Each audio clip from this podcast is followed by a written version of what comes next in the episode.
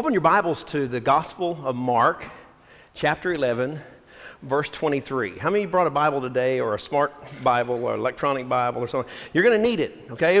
Is, is, it okay to have Bible study in church? Yes. Is it okay to do that on a Sunday morning, have a Bible study? Wow, and that, that's pretty amazing, isn't it?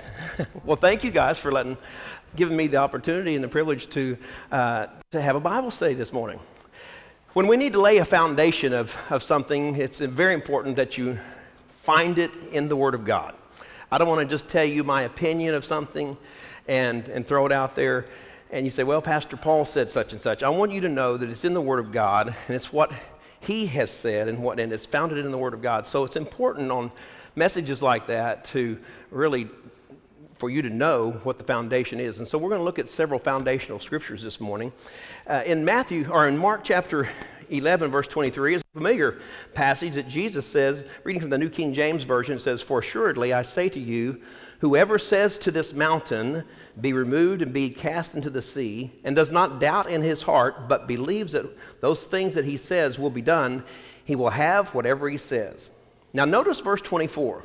Right in this, he says, Therefore I say to you, whatever things you ask when you pray, believe that you receive them and you shall have them.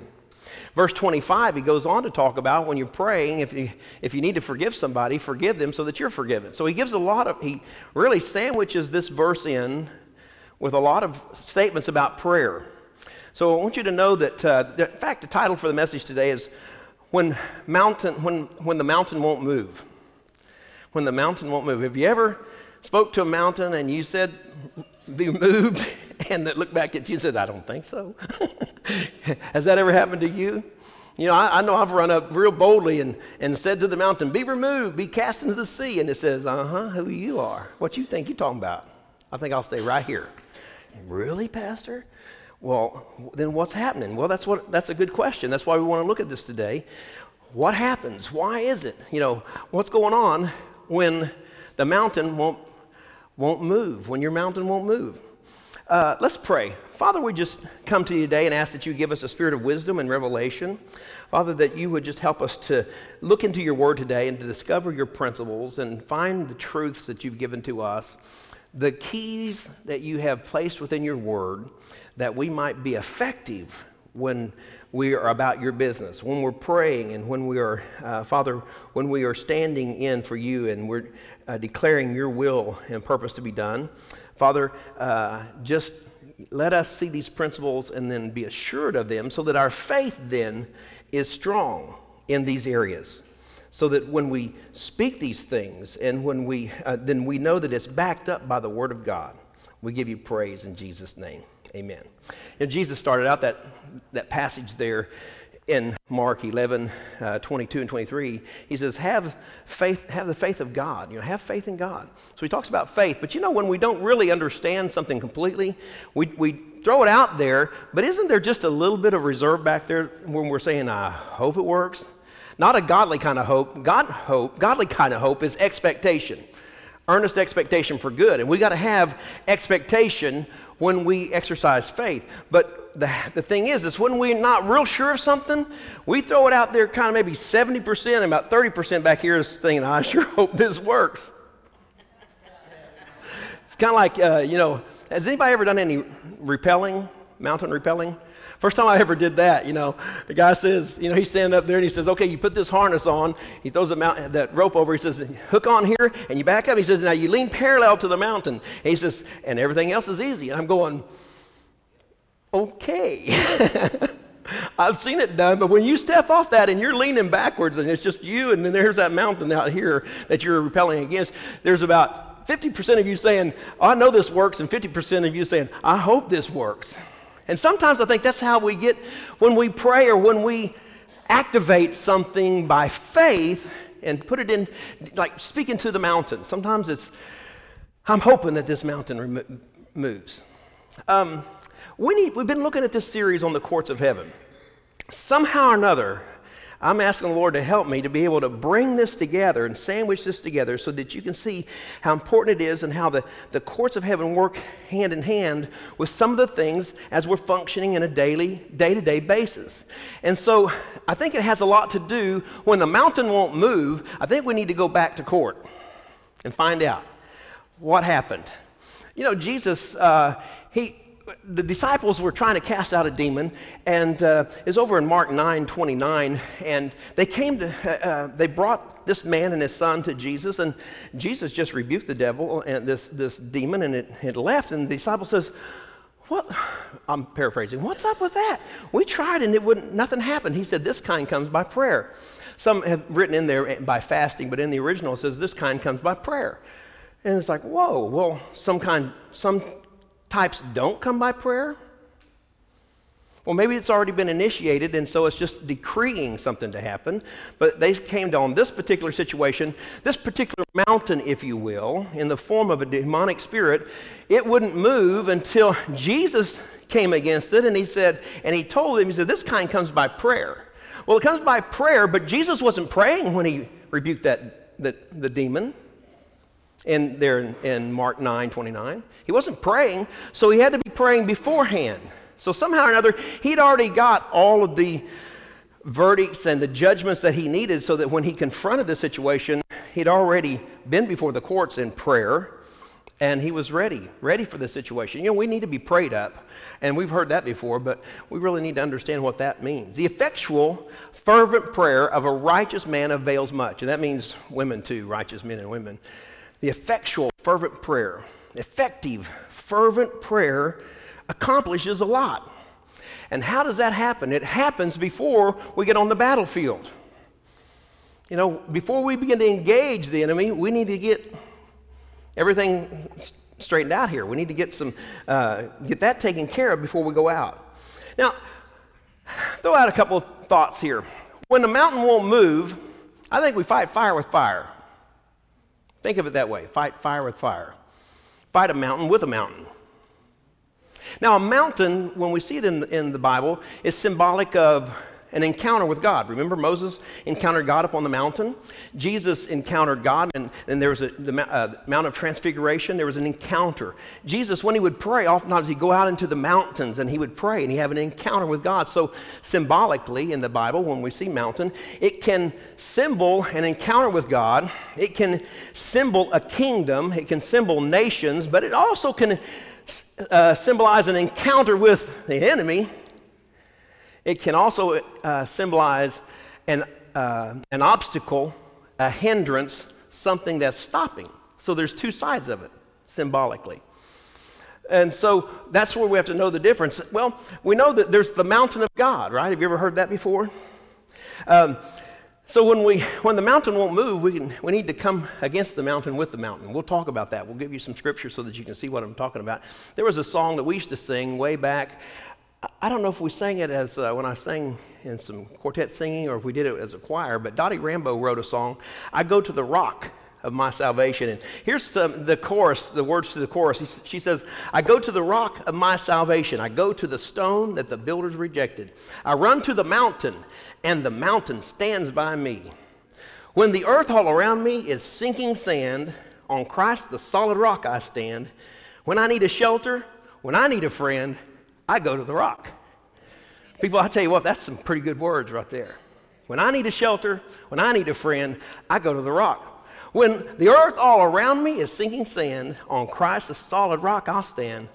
You know, when I need a shelter, when I need a friend, I go to the rock. When um, I run to the mountain, and the mountain stands by me.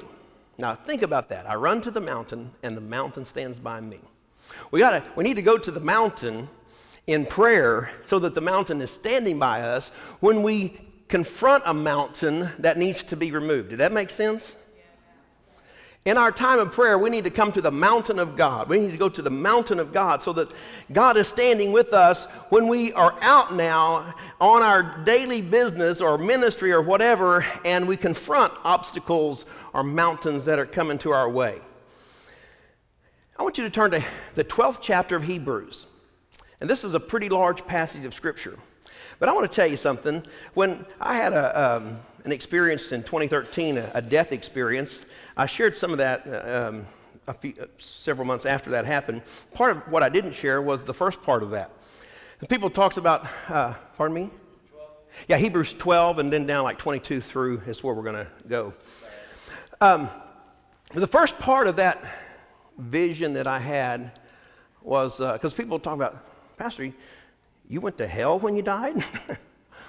well, no. Uh, went to the, and I, the message that I preached, or series I taught on that was that uh, to hell and back, because in that, in the battle part of that, in the fighting part of that, was at the gates of hell was a struggle and, and a fighting and a warfare for loved ones and friends and, and for many of you. And I saw those things.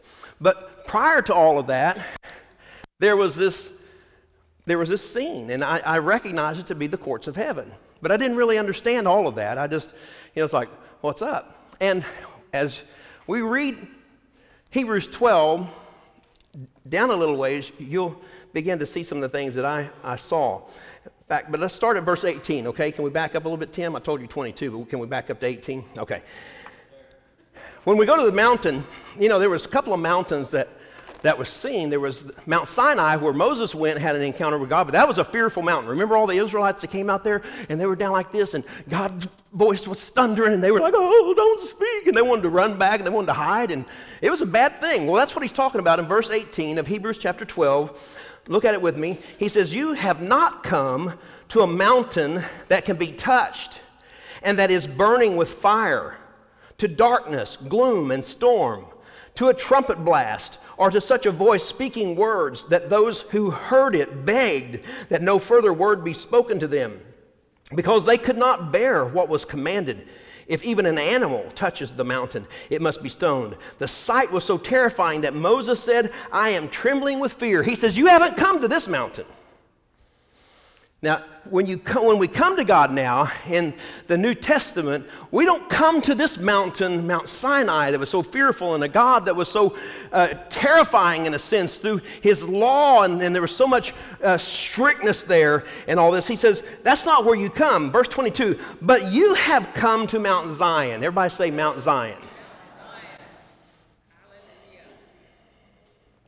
But you have come to Mount Zion.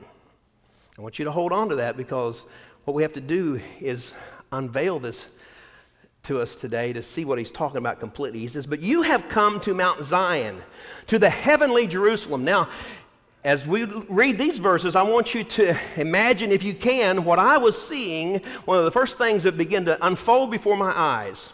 To a heavenly Jerusalem, the city of the living God.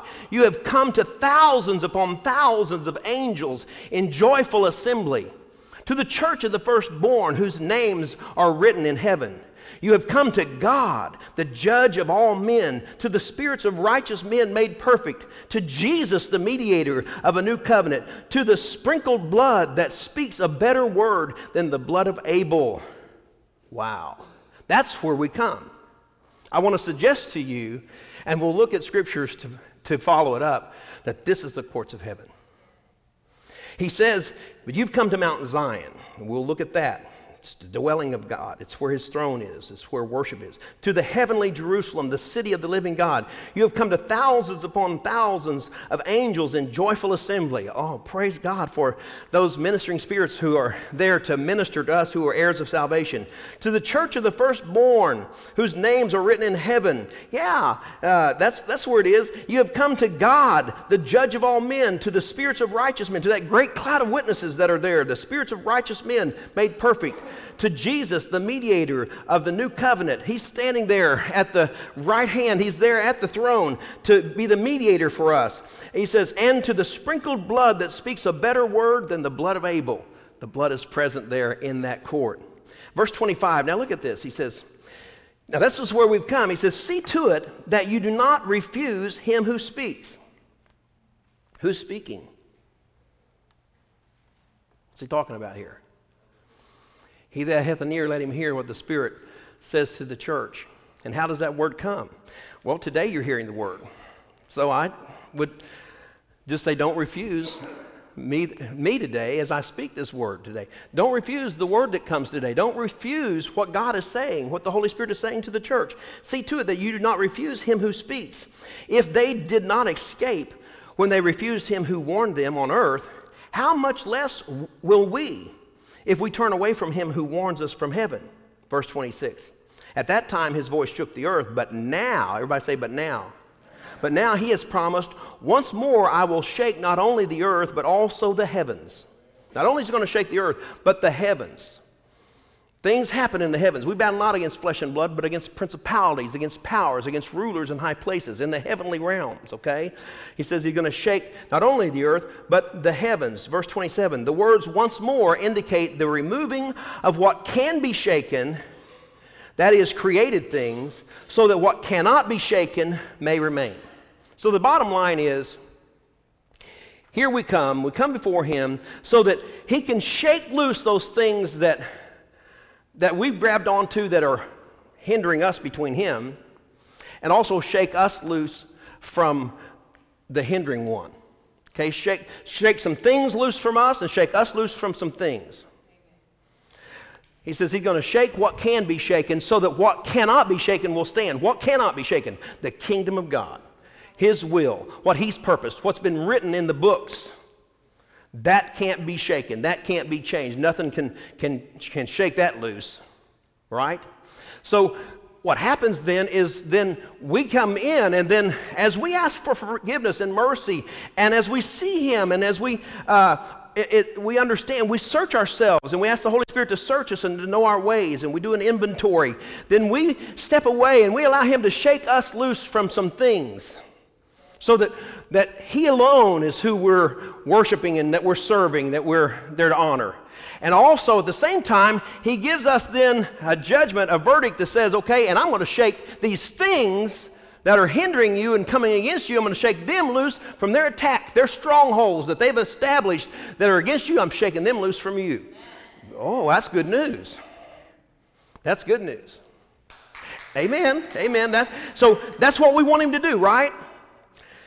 So the more we judge ourselves, then the less we'll be judged. If we can shake ourselves loose from some of these things, then we won't have to be shaken so hard, right? So, uh, but this all happens before him in these courts of heaven. So we see what's taking place here in this passage of scripture. Are you following me? Is everybody on board here? So that takes place. We're there, and uh, uh, you know we're coming to Mount Zion, to the courts of heaven, for him to remove what can be shaken, so that the kingdom of God will remain. Again, remember that a mountain represents a place of encountering God. So we come to Mount Zion where He's set up His throne and we encounter Him so that He can shake us loose from some things and shake some things loose from us. Remember verse 22, we saw that, but you have come to Mount Zion. Mount Zion was established by King David as the seat of power in God's kingdom. In fact, the 87th Psalm, verse 1, David says, He has set his foundation on the holy mountain.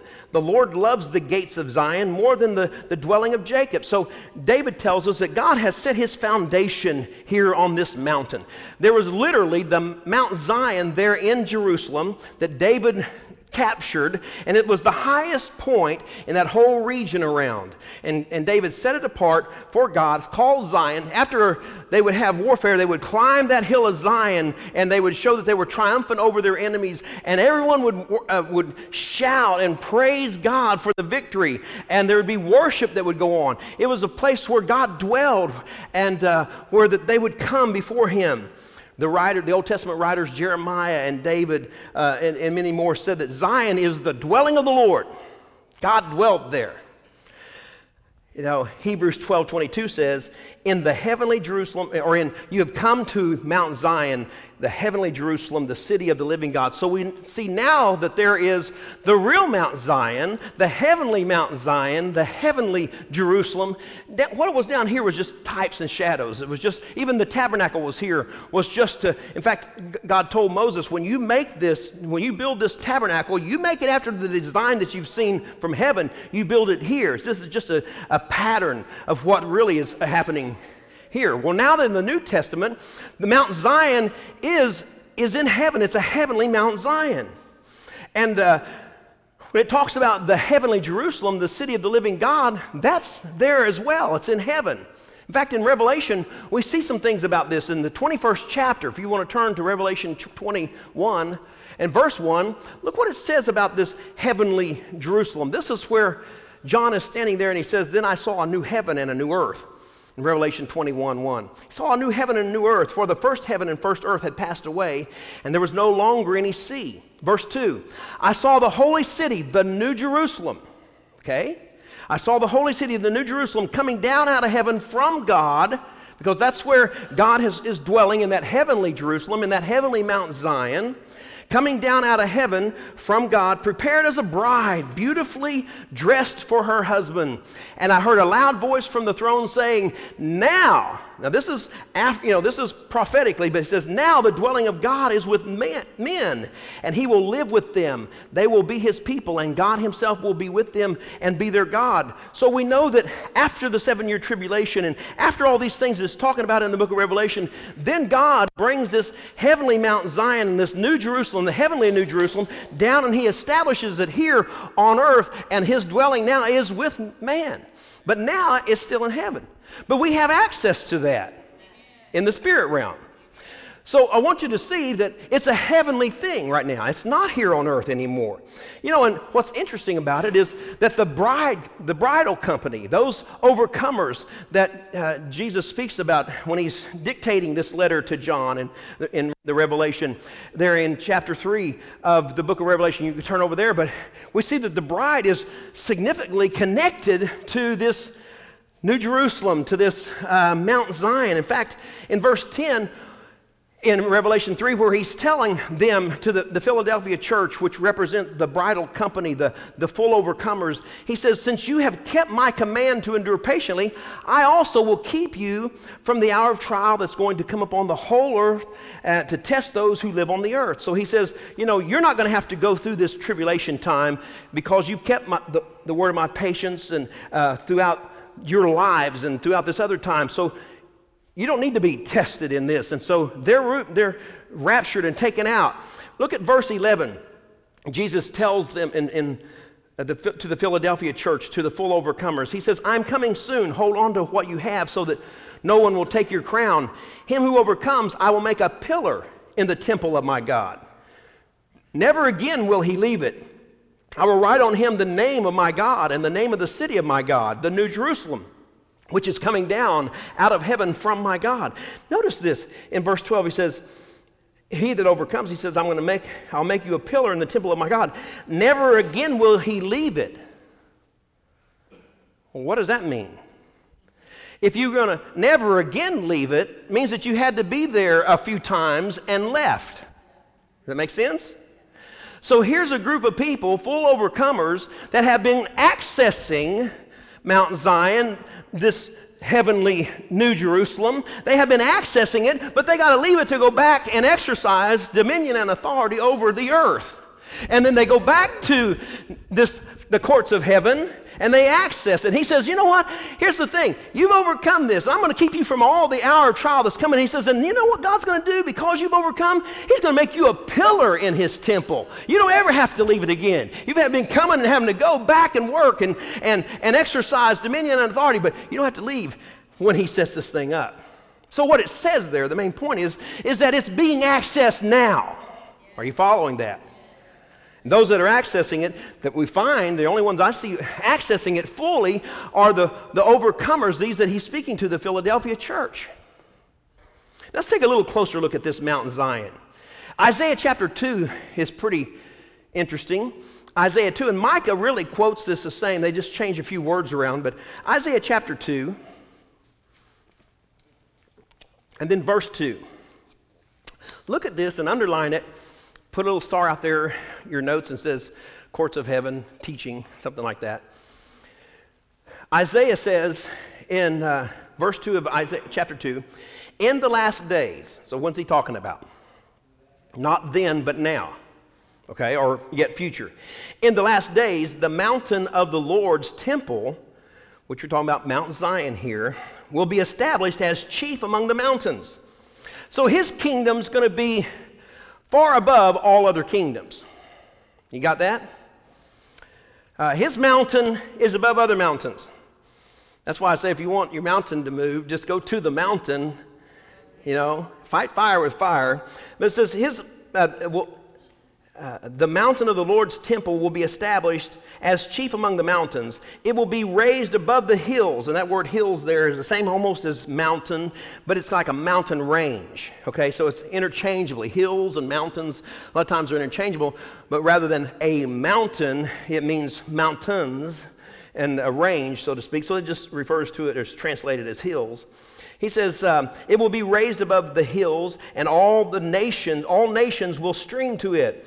Many people will come to uh, will come and say come let us go up to the mountain of the lord to the house of the god of jacob. He will teach us his ways so that we may walk in his paths. The law will go out from there or that's a legal term talking about issues and judgment will go out uh, of from mount zion because we know that this is in the last days and the law law of moses we don't have anymore right so it says, The law will go out from Zion, the word of the Lord from Jerusalem. He will judge between the nations and will settle disputes for many people. So we see here the courts of heaven, right? That he's exercising this judgments through there. And, uh, but, and his kingdom, his mountain, is f- far more superior and has more authority than other mountains. Amen. It'll soak in. Really, what we're seeing here is pitch, another picture of the courts of heaven. And um, Psalm 121, you know, I guess we need to see when we're when we need help. okay, so we're living our life, we're going through what we're going through, and we need help. Well, where do we go to? It says, you know. Um, when we need something, well, David said in the, the 121st Psalm, verse 1, the New American Standard translates it like this: "Is that I will lift up my eyes to the mountains. From where does my shall my help come from? My help comes from the Lord." In the King James and NIV transfer, translates it like this: "I lift up my eyes to the hills or to these mountain ranges." He says, "Where does my help come from?" It's not from all this, but my help comes from the Lord, the mountain of God. Where does my help come from? My help comes from the Lord. So, where do I go to help? uh, for help, I go to the Lord. I, uh, when we're surrounded by all the hills, you know, I lift up my eyes to the. You ever been, felt like you've been surrounded by obstacles and uh, uh, hindrances and trials and and other kingdoms and and other things, and you're, you got these mountain ranges all around you, you got problems all around you, and you lift up your eyes to the hills, and it's like all that you can see all around you is problems all God's children got problems? and where does my help come from? you know, oh my goodness. Oh, wait a minute. My help comes from the Lord. He's up there, the Mount of God. Back to Hebrews ch- chapter 12, verse 22. Says, But you have come to Mount Zion, to the heavenly Jerusalem, the city of the living God. And so he goes on, and verse, the last part of verse 26, uh, it says, But now he has promised once more I will shake not only the, the earth, but also the heavens. And so we see what he's about there. We come to him to remove what can be shaken, these obstacles, these challenges, these uh, enemy strongholds. He shakes those things loose, those strongholds loose. Praise God. Shakes us loose where we've given access. And when we repent of that before him, and then we have a judgment that, that we refuse these things anymore, we're not going to give place to them anymore, now then, they've got to leave. And so that's why we come to it. You can either look there in Isaiah chapter 2, verse 2, where you were, or you can turn to Micah chapter 4, verse 1 if you like. Um, it's easier on an electronic Bible. Micah usually is where the pages are stuck together, you know, in your Bible. It's kind of hard to get to, but it's, it's exactly the same, except for Micah ch- changes some words where it says nations, he says peoples, and sometimes where Isaiah says peoples, Micah says nations. And so I'm going to read Micah's version, and you can follow along there in Isaiah if you like, but, but I want you to hear again. In the last days, the mountain of the Lord's temple will establish, will be established as chief among the mountains we got to remember that he's setting his throne up higher than anything else, and we have access to him. We can come boldly before the throne of grace to obtain mercy, to find grace to help us in our time of need. It says, In the last days, the mountain of the Lord will be established as chief among the mountains. It will be raised above the hills, and peoples will, and people will stream to it. Many nations will come and say, Come, let us go up to the mountain of the Lord, to the house of the God of Jacob. He will and look at this teach us his ways so that we may walk in his paths.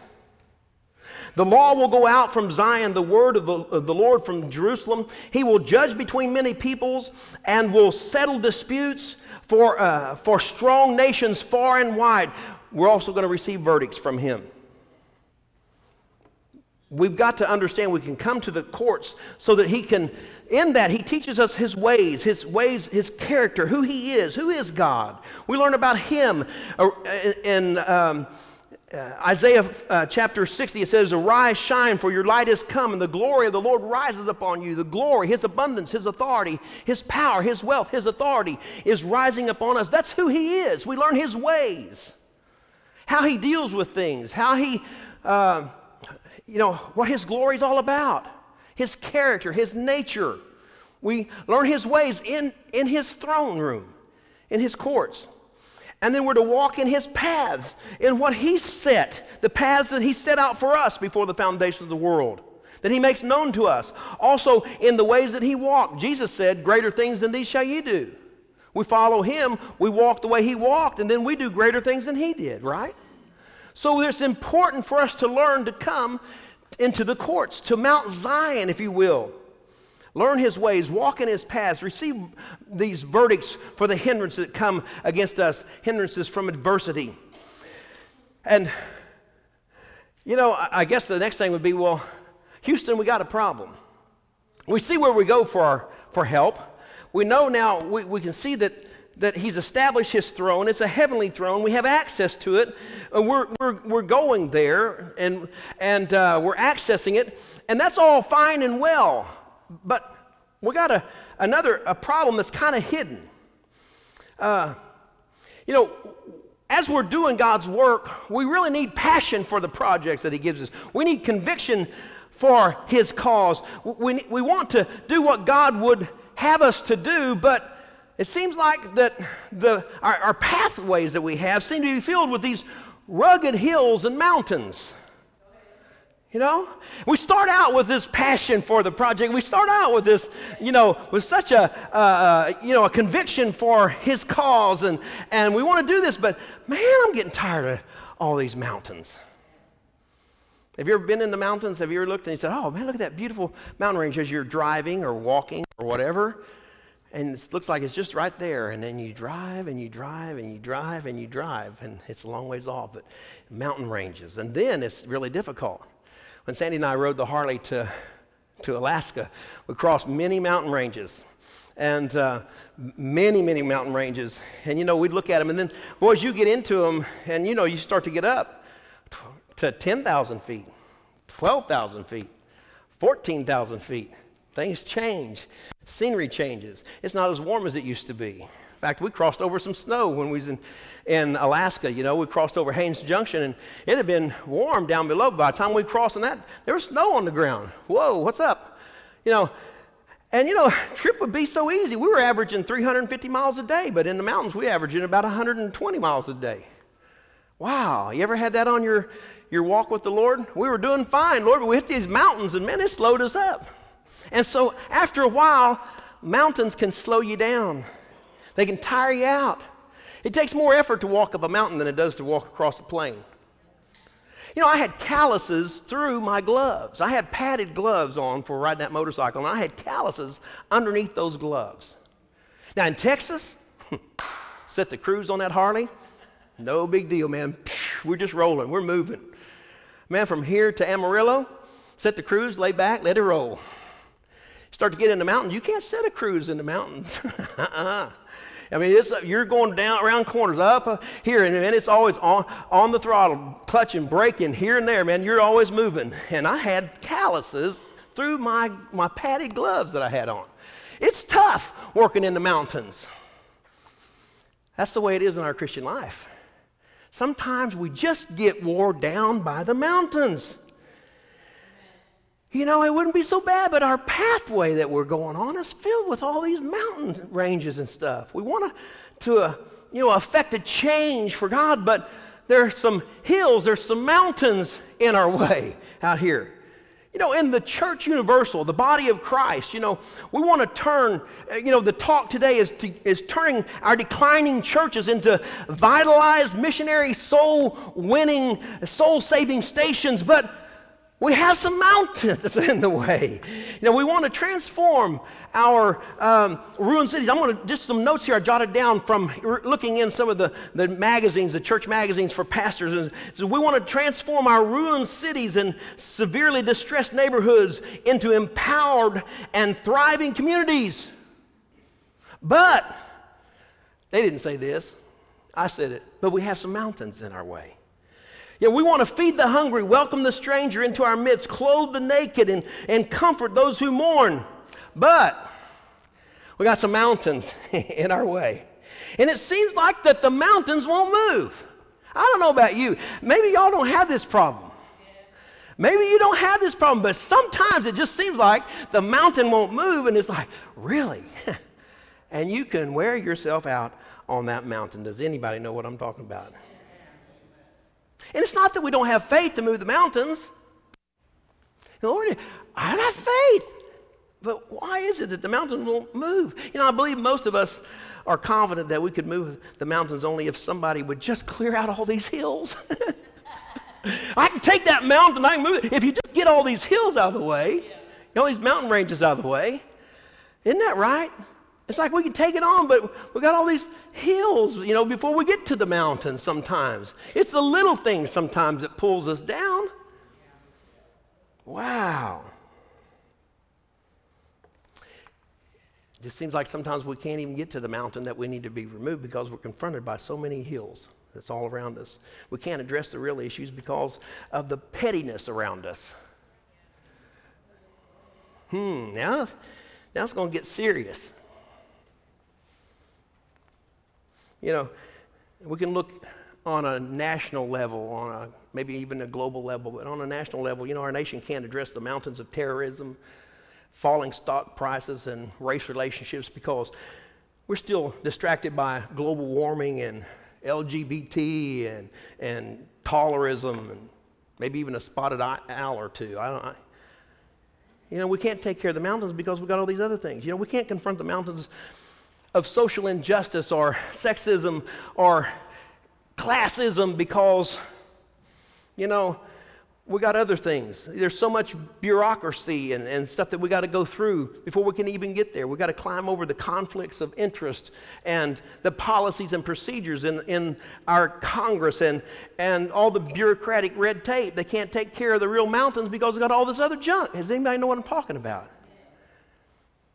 You know, even our churches on a nationwide basis can't deal with the mountains of violence or drugs or, you know, failed marriages because, you know, we're separated as, as churches, really, I mean, past denom- denominations, but we're, we're separated by ridges of doctrine and dogma and denominationalism, basically. It's sad. I was the president of the Ministerial Alliance here for close to, what, nine years. And, um, it's amazing that seems like you can't get churches together because we're separated by the hills, not the mountains. We can't, we can't move the mountains of homeless people and the unemployed masses or pregnant teenagers because, you know, we're besieged by the mountains of, or the mounds of, I guess, you know, in most churches, church folk fighting over pews and stained glass and some other things, you know? I mean, sometimes we fight over the, the petty things that are there. Remember, there's a battle over hymnals, you know? don't have any hymnals, or we don't sing any more out of the hymnals. And I mean, all those kind of things. I mean, you know what I'm talking about. Hopefully, we've come past some of those here. But, you know, we can't deal with the real issues because we're surrounded by the individuals making mountains out of molehills. all these little things. And, and we wonder, you know, why won't the mountain move? Well, maybe we just need to go to the mountain of God and get our lecture and turn ourselves around. And we, maybe we need to stand in the gap for not just our church, not just our family, but for the church and for the nation and for nations too. But we got to get our house in order. You know, even in our personal life, we can't deal with real issues because we're distracted by other issues. We can't deal with our, our troubled marriages because we're distracted by our careers and, and social obligations. We can't deal with our troubled teenagers because we're focused on making ends meet. We can't deal with the emptiness that we feel inside because we are caught up in our own insecurities. These are just some things I jotted down. You know, and it seems like that our distractions, those various mountains and, and molehills that are there, have become places of worship, in a sense. Worship is just when we, it's extreme devotion. And we get so extremely devoted to some, some of these things that we really miss true worship. And these things prevent us from pursuing God's vision. And we tend to worship the aesthetic rather than focusing on the pragmatic. You know, we're more concerned about this and that or whatever, you know. And I've seen churches split because they didn't get the right color carpet. Half of them wanted one color, half of them wanted the other. That's why we didn't get carpet. Might have been a better issue. you know, we'd rather worship our way than walk in a godly way. That's what's happening in the church universal, in the church, you know, in the body of Christ as general.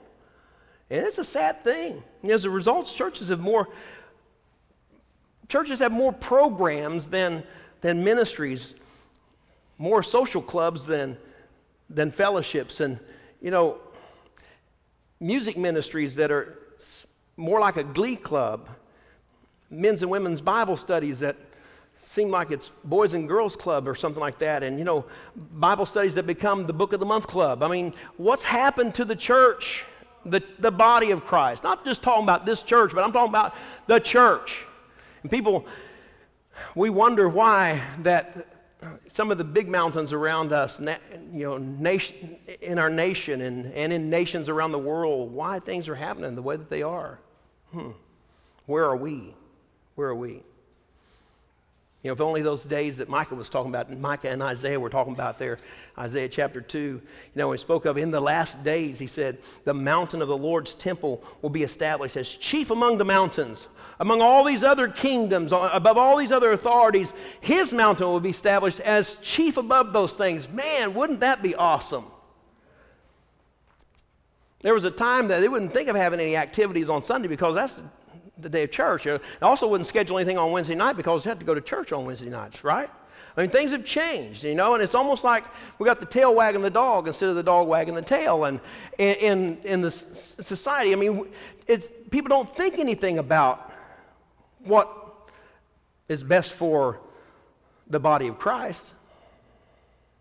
And the thing is, we go right along with it most of the time.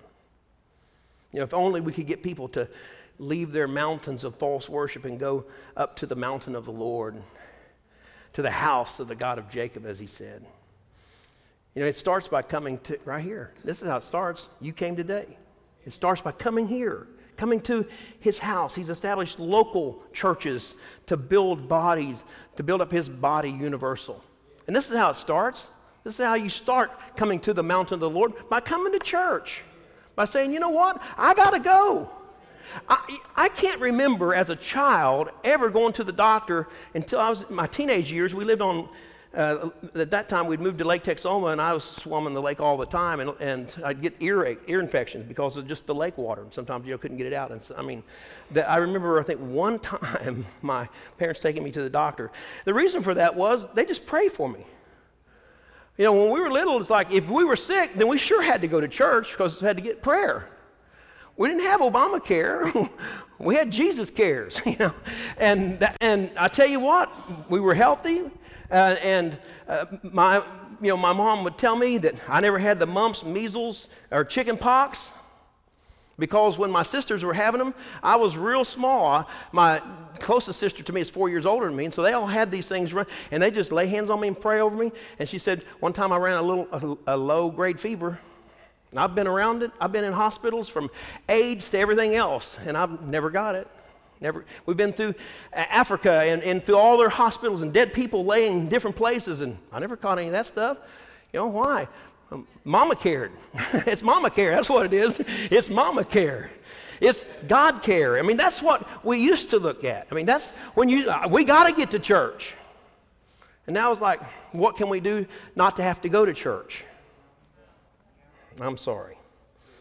But remember, there in Hebrews, that's the New Testament, says, don't turn away the one that's speaking. I believe the Lord's saying this. I, I wrote these things down so it wouldn't just be me, what I heard God saying. But it starts by coming to the house of God. The church today is dwindling people. It's because we don't care.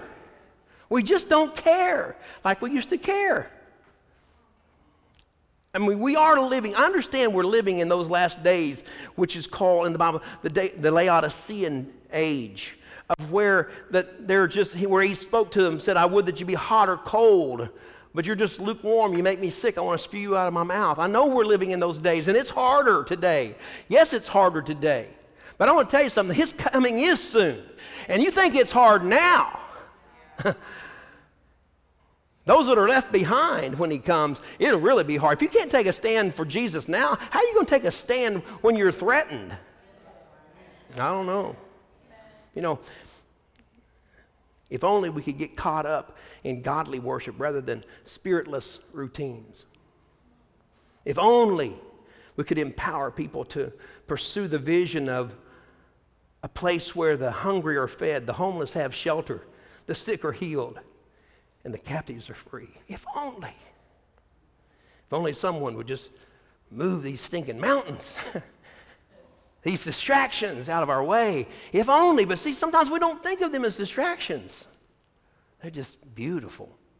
I like to go to the mountains, especially this time of the year, because it's nice and cool there, you know. We get to go up to Denver and uh, and a lot of times in the month of February and preach at a conference there. And it's just so pretty. You look around, you see the mountains, and pretty soon, you know, it's just like, it's just, you, just think it's part of the scenery. And you just, it's just, you know, and then we settle into it. We settle into it until you got out there and tried to literally walk up some of them and, or drive up some or get out of the car and try to go across them. Then it gets difficult. But what I'm st- thinking of is this that sometimes we just take it as our, na- we take the mountain ranges in our life, these distractions and these hindrances in our life, just as the scenery the natural scenery around us, and we just kind of block it off. Because as we go up there, we say, oh man, these mountains are, oh, I don't even think of them anymore. They don't because they see them all the time. You know, we see flatland here. When we go back to Kansas, I never realized that Kansas actually had some rolling hills. Isn't that right, Bill? Bill's from Kansas. You know, I thought, where did all these hills come from? I didn't think that, you know, you actually park on an incline there. You have to set your parking brake. You don't have to do that here very often. when you're getting your car inspected. But I mean, you know, it's like never noticed that. Why? Because it was just part of the routine. And that's what happens in our life is that these distractions, these mountain ranges, these hills around us, we don't notice them anymore because they just become part of the scenery. And we don't know that we need to move them because they're just there. It's just part of the routine. You know, hmm. We just, um, if somebody would just move those mountains, maybe then we could get to the mountain or Mount Zion, which is higher than all of these hills out here. Maybe then, you know, we could get to that place where our churches are filled with disciples rather than members. Maybe then we could get to that place where we have those that are honoring the Lord with their first fruits rather than just maybe a tip now and then. Uh oh, now it's getting tough in here. You know, if only someone would just conquer those mountains and lead us to Zion, then, you know, maybe then we could worship the Lord in all areas of our life. Maybe then, if only. Well, I want to tell you something. If we look at Isaiah 25, can we go there for a second? Since it's Father's Day, we'll honor our Father, our Heavenly Father, because we want to get to His throne. Isaiah addresses these concerns that we've just talked about. Isaiah 25, in verse 6.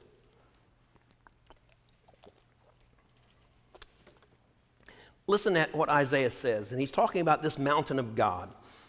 And we put it in the perspective of Hebrews 12 that we come to now. He says, in Isaiah 25, verse 6. On this mountain, the Lord Almighty will prepare a feast of rich food for all peoples, a banquet of aged wine, wine, the best meats, uh, and the finest of wines. On this mountain, he will destroy the shroud that enfolds all people, the sheet that covers all nations. He will swallow up death forever. The sovereign Lord will wipe away the tears from all faces. He will remove the disgrace uh, of his people from all the earth. The Lord has spoken. He gives us a prophecy to what has, has become uh, really a reality, and that is that someone has conquered all these hills. Someone has conquered it. Someone has, has made every mountain and hill low now. Someone has made the, the crooked places straight and the rough places plain. Someone has, has caused the mountains to, to be carried into the midst of the sea and uh, the hills to be shaken uh, and, and removed. There's a hymn by George Bennard. He says um, in, in, that uh, the conquest looks the, the place, he, the, what, the song he wrote is On a Hill Far Away stood an old rugged cross. On that hill, these things were accomplished, these things were taken care of. That mountain accomplished a lot. And, and on that mountain, you see, he made a way then for us to conquer these hills, these mountain ranges that we think we want somebody else to come in and take. If somebody would just do this for us, then we could get to the mountain of God. It's just the natural scenery around us. Well, we need to realize we need to come to Mount Calvary and receive from Him and that strength, and we'll be able to do it. I want to pause here and I want to pray. I want to stop today and we'll finish the rest of this because there's seven points of what to do when that mountain won't move. But while we're focused on His mountain and on what He did at Calvary, I want us to pray today. And I, I want us to pray for ourselves and for our households and for this church but for also for our city and for our nation, for the church of the living God. People, you know, we need the body of Christ universally to take a stand. Can you imagine if the body of Christ would just be, if the church would be the church, what would happen? If the church down the street would begin to take a stand and knock out mountains, we'd be stronger. It'd be easier for us to knock out mountains. But sometimes we have so much division around us that we think, well, we're doing our little thing. We got to do our thing. That's not the way it works. So we've got to pray that somehow or another that churches around this nation and around the world will begin to hear what the Spirit is saying to the church. That we need to take, we need to invade those places. We need to come into the courts of heaven in Mount Zion collectively as a church and then come out and begin to dispel the mountains around us. I want to pray for you this morning. Heavenly Father, just a vast amount of stuff that we're taking in here. Sometimes it's kind of hard to grasp, especially when sometimes it feels like that there's a fog around and we can't really see all the things that we need to see. But thank you for the invitation that you've given to us to come to you. There is a heavenly city, there is a heavenly Mount Zion, there is the courts of heaven.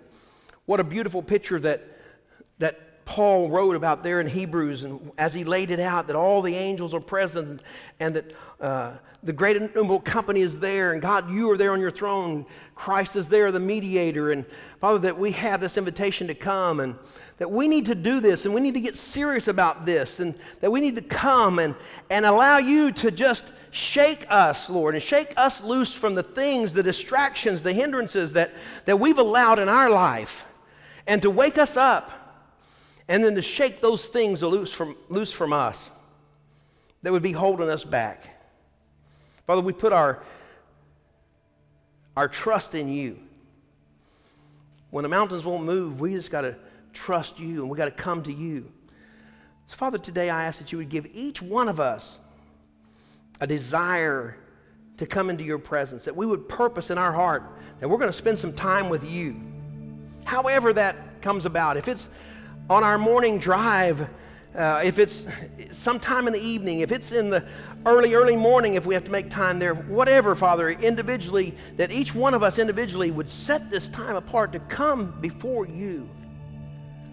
That, Father, that we could just then begin to hear from you that you would direct us. As we saw there, the things that, that you want to do, you want to show us your ways, you want to reveal yourself to us, you want to teach us your ways, you want us to walk in your ways. Lord, just help us to be willing to do that. We ask that you just help spur us on a little bit. That we would get serious about your kingdom. And that we wouldn't just settle in and, and think that just these distractions around us are just part of the scenery. That's just part, that's just the way it is. That's just the world we live in. That's just the way it is anymore. That we won't accept things for just the way that it is, but we will make things be the way they ought to be. Call things that aren't as if they are. Father, help us to be like that group of people, the Philadelphia church, who kept the word of your patience and uh, we didn't deny your name, begin to exercise your character, who you are, and portray that to, to this world. Lord, that our commitment would be renewed to you today. Again, that we wouldn't just settle into complacency, but Father, that we would be stirred up. That as things change around us and try to bring us into to that and just settle into to the distractions and the, the hills around us that would try to just govern us and make us complacent, Father, that we would rise up and we would shake ourselves, Father. Today, as you're praying, can you just renew your, your commitment to the Lord?